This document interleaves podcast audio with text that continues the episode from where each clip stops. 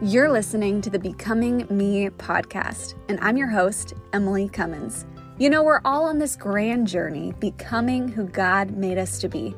And that's what this podcast is all about. You'll hear stories of fellow warriors becoming who God made them to be. And you'll discover resources designed to equip you on your own becoming journey. So grab your favorite cup of coffee or tea and let's dive into today's episode.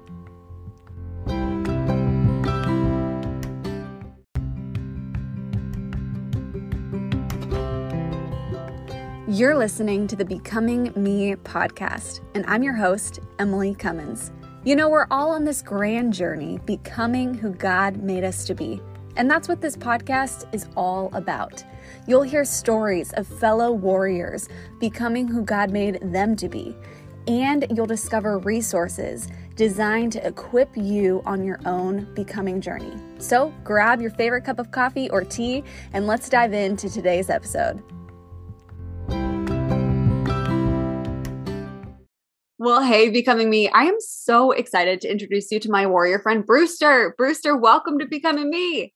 I can't believe I made the cut. Like, I'm so honored to get to be here. This is awesome. You, I feel like, have been a part of the OG Becoming Me.tv because you've been cheering me on from the beginning. So, for sure. I'm a big fan, for sure. So, well, I'm a big fan of you. And, you know, if somebody wasn't familiar with Stephen Brewster, they didn't know who you were, just give us like, who is Brewster? Oh my gosh. Uh Wow, who is Brewster? Well, I don't know. I mean, like I think probably the most important stuff is like um I'm married to Jackie who's been on with you before and she's a a rock star and uh, I've got four awesome kids that are the most important thing ever and um super proud of them and I help churches. So that's kind of like in a nutshell, I think that's probably what it is. And y'all, I mean, I'm a big fan of the entire Brewster family. Um, Jackie, we've shared her becoming story. She's been on Warrior yeah. Conversations with us. Um, so I just love your family so much. You guys helped me become who God made Emily to be. So thank you for that. Well, we'd love having a small part in your story for sure. You have a big part, not just a small part. you have a big part. Um, but you know, this this is all about your story, right? Becoming stories, how we're becoming who yeah. God designed us to be. So I would love for you to just take some time right now and unpack your journey. Like what's made Brewster yeah. who Brewster is? Oh gosh. I mean, unlike you, I'm old. And so I've got a lot of things that have probably made made that journey. I mean, you know, I, I, the way I grew up, you know, my parents were missionaries, so we kind of grew up around the world, and um, that's a different view and mm-hmm. experience and exposure that is um, t- like it's definitely formative for sure. Um, you know, I I I loved sports, and so early on in life, that was a big thing for me, and I think that formed a lot of leadership stuff. And then um, I fell in love with music, and that really drove creatively mm. kind of a part of who God made me to be. And then um, ultimately, though, it's probably if, you, if what what makes a person, I think, is their relationship with faith, mm. their relationship with failure, um, and then their relationship with grace. And so those three things probably come together to be the most formative of of of all of it. So no, that's powerful. And how did you faith, failure, and grace? How did you yeah. discover those three pillars in your journey? Like what made those three words stand out to you? What made that become so important to you? Yeah, uh, well, it's so funny. So I would say that failure probably leads the way for the grace and the faith, right? Mm-hmm. And so when I think, I mean, I think being around ministry my whole life, I always knew of God. But I think when you get into some complicated situations, that's where you kind of figure out how formative your faith is and mm. how foundational it is in your life. Mm-hmm. And so the failure kind of drives the other two, right? And so if you're you're going to make mistakes, some are forced errors, some are unforced errors and learning how to navigate those really exposes where your faith is at Hmm. and exposes your need for grace. And uh, Jackie and I always say, like, you want to give grace to the level you'd want it given to you. Mm. And so, um, yeah, so I think that I think failure really, uh, if it was one thing, it's Mhm. failure, right? And um, and so I think that yeah. I- you No, know I've not thought of that question before, but I think that's probably the the place where it is. Yeah. Is there a specific, and if there's not, totally okay, because I'm springing this question at you. No, it's Um, okay. you you have me, you have me curious, you know, because obviously it seems like failure, it truly has become that pivotal piece for you that reveals a Mhm. lot about the direction that you're moving, the person you're becoming, um, the faith that you need, the grace that you need, right? And um, and Yeah. that relationship with Jesus. Was there a point in your story where you really woke up to like, I need to lean into this failure and see what it's exposing about me? Was there a specific point you can pinpoint, or just is this in general over your life?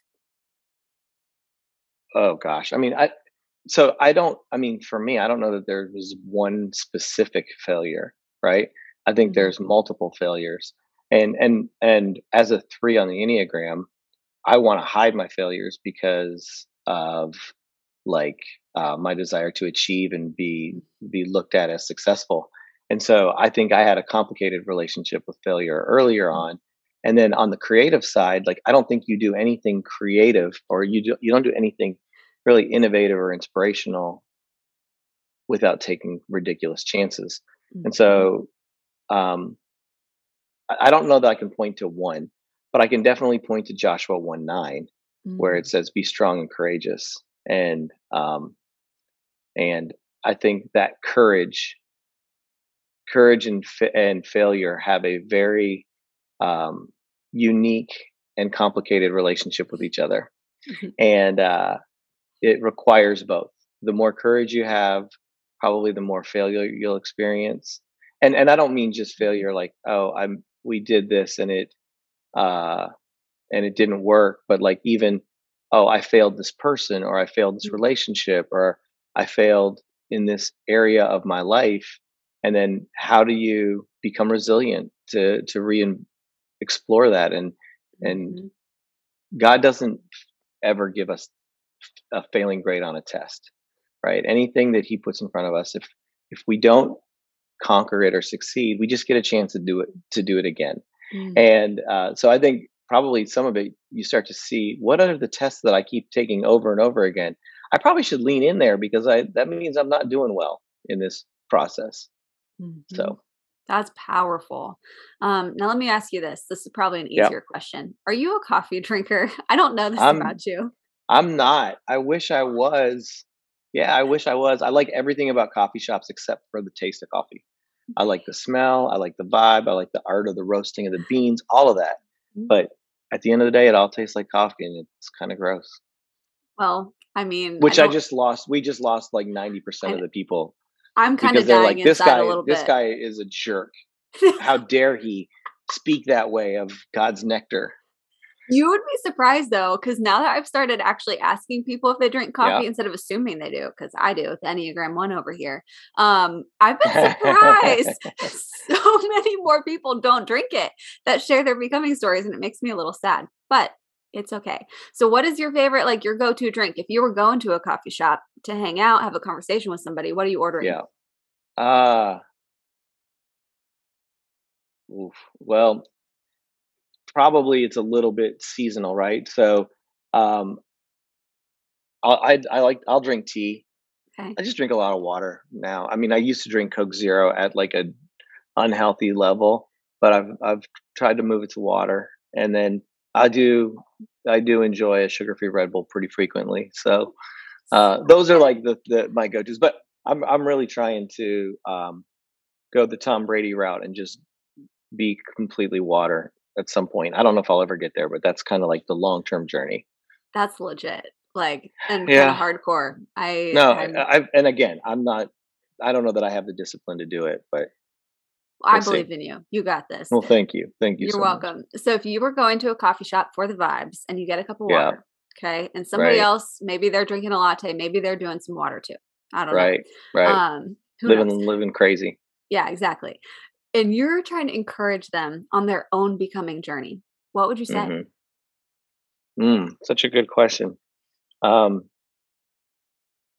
I think I would say at first, like, uh, you're gonna die, and God's not surprised. And then instantly they're gonna be like, "Wow, you are the least motivating person in the world." But the truth is, like, we're all we all only have a certain amount of time. So what are you going to do with that time while you have it? Like you're going to die. And so since that's the, a truth and a fact, what can we do or what do we need to do between today and that day to maximize your your presence and existence, right? And so I believe that we're responsible for stewardship and effort, God's responsible for results. Mm-hmm. And so as long as we are eh, giving great effort and we are stewarding with the best intentions and our the best of our ability, then God steps in and does the rest. So if you're on your journey and you're trying to become who God's created you to be, what's that next thing that you need to put effort to and mm. to steward well to get to that place? No, that is powerful. Um, and if somebody was looking back at you at that coffee shop and asked a follow up question, and they just want to know, Brewster, like, what's the one or two things? Like, I hear you and I want to mm-hmm. show up with my best effort. I want to give my best. Like, how, what's a tangible step that they can take? Uh, um, I would say the first step is, um, the first thing you got to do is evaluate where you're spending the first and best parts of your time if the first and best parts of your time are being spent hearing God and hearing what He has next for your life today, not like next, like the next deal or the next opportunity or the next mm-hmm. song that you're going to write, but the next minute. Mm-hmm. Um, I heard this really powerful thing last night, um, and I had never put, I'd never made this correlation before. But anytime that God moves, it's preceded by God speaking. Ooh. And so, what is God speaking? Hmm. Sound, his sound precedes his his action, right? So, what is God speaking over your life and into your life? And if you don't know what that is, then that's your next step, finding out what that is. And then if you know what that is, it's having the courage to do what he's asked you to do, which mm-hmm. may be getting out of a boat and walking on water, or it may be crossing a, a sea, or it may be living in a wilderness. And those aren't punishments, they're opportunities. So that is powerful. And what you just shared right there, I mean, in real time, this is what God's speaking to Emily um, through a lot of coaching with Jackie. through, yeah. I mean, stepping into this year, it has been about what is God awakening me to? What is He saying? And I just, I couldn't agree with you more. I think that's so powerful. Um, yeah you know, Brewster, somebody was listening to your story today and they wanted to connect with you online. They wanted to follow your journey, um, yeah. get some of the inspiration you share on Instagram. Where can people connect with you online? Uh, yeah, I mean, Instagram is the best place right now. I'm, I, I'm fully aware and the pioneer in me knows the value of TikTok and that I need to be investing more time there, but I'm, I just haven't had the margin to get my head around how to do it. But um, Instagram is the, the place to go. B underscore R E W S T E R. Yes, and we will have that linked for y'all in the show notes. so You can easily awesome. follow Brewster. Um, thank you for who you are. Thank you for just Aww. investing in me. I love Team Brewster. You guys are the best. Oh, it's our pleasure to get to be a small part of your story, and thank you for letting me share a little bit today. Thank you.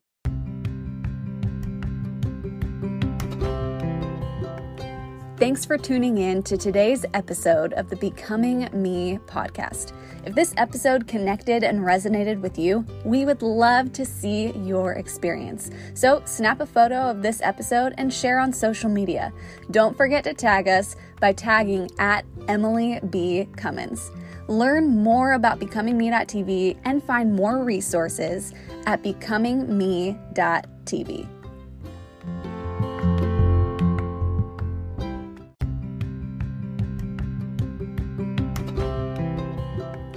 Thanks for tuning in to today's episode of the Becoming Me podcast.